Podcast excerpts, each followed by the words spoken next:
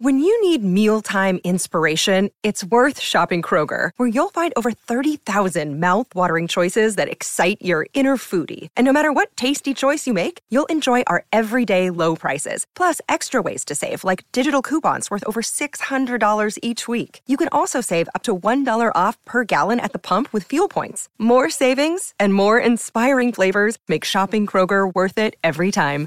Kroger, fresh for everyone. Fuel restrictions apply. Another day is here, and you're ready for it. What to wear? Check. Breakfast, lunch, and dinner? Check.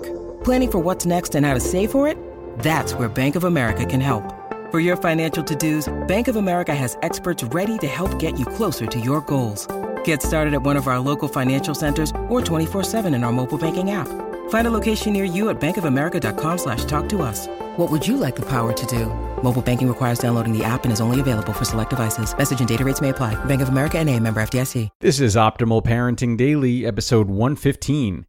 Seven Things Your Highly Sensitive Child Needs to Hear by Melissa Noel Renzi of introvertdear.com.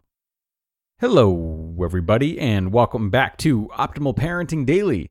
I'm your host, Greg Audino, and I'm here with you every day to read from some of the best parenting content around so that you can remain educated, present, and mindful in your own relationships with your children.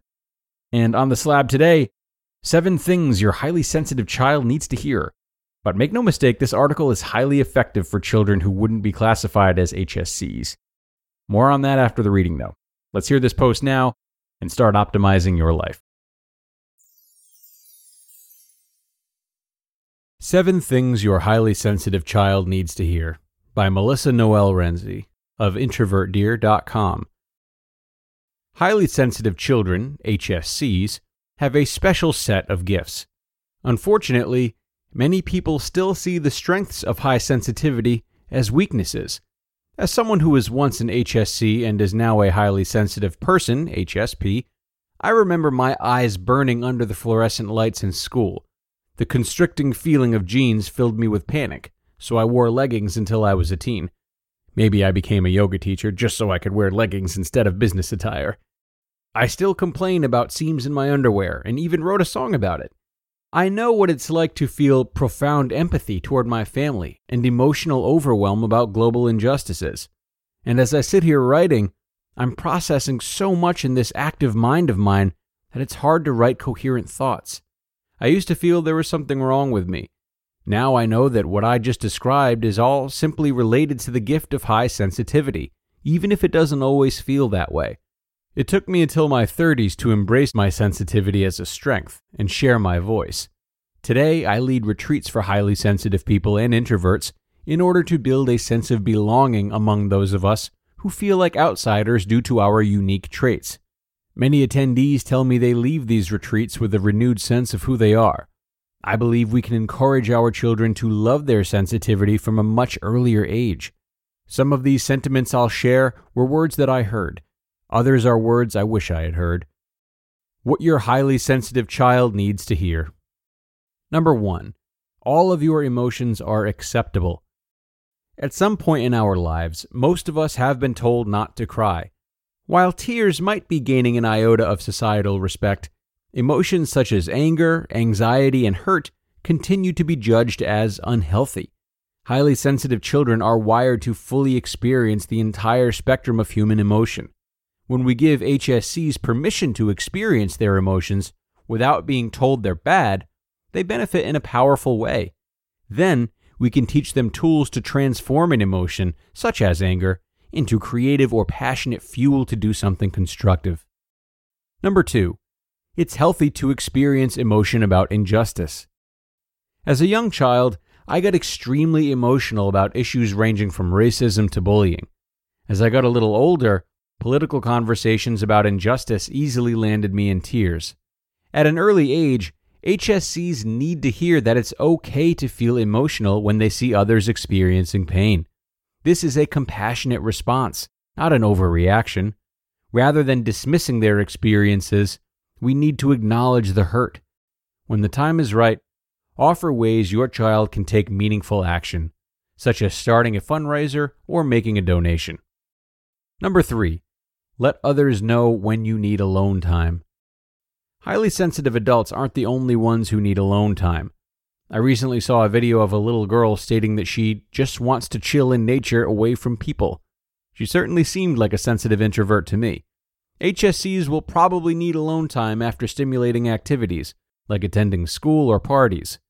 Let's teach them to ask for alone time constructively so it doesn't come in the form of a meltdown later. Number 4. Listen to your body. HSPs are often highly intuitive and can easily sense subtleties. Unfortunately, our conditioning moves us away from listening to what our bodies intuitively tell us, so we may lose this connection as we get older. We can teach sensitive children to notice how their body feels, for example, when they eat a certain food or hang out with a certain friend. Likewise, we can also teach them to find a place in their body that feels calm, like a finger or toe. This is a powerful grounding skill HSCs can use when they feel overwhelmed and need to regulate their body's responses. Number 5. It's okay to say no. Children are accustomed to hearing the word no, but they usually don't get permission to use it themselves. Obviously, it's up to parents to set their own boundaries for when no is acceptable. But consider asking if your child wants to go to Henry's birthday party before simply sending the RSVP. Certainly, no is a delicate balancing act with children, but if encouraged mindfully, it can be an important step in learning healthy boundaries. Number 6. Take your time to process. Just like adult HSPs, HSCs may require extra time to process information. According to Dr. Elaine Aron, one of the four characteristics of HSPs is depth of processing. This means that when sensitive children receive information, they take in everything they can, analyzing and connecting data to a larger picture. Depth of processing can make life rich and meaningful, but it also slows us down. Simply being patient and allowing your child extra time to process honors this special gift. Number 7. The world needs people like you. There is no question that our world needs more empathy, listening, and awareness. Sensitive children can also be extremely analytical and creative. Let's remind the sensitive children in our lives that even though the world feels challenging at times, their sensitivity is a gift that can help others in countless ways.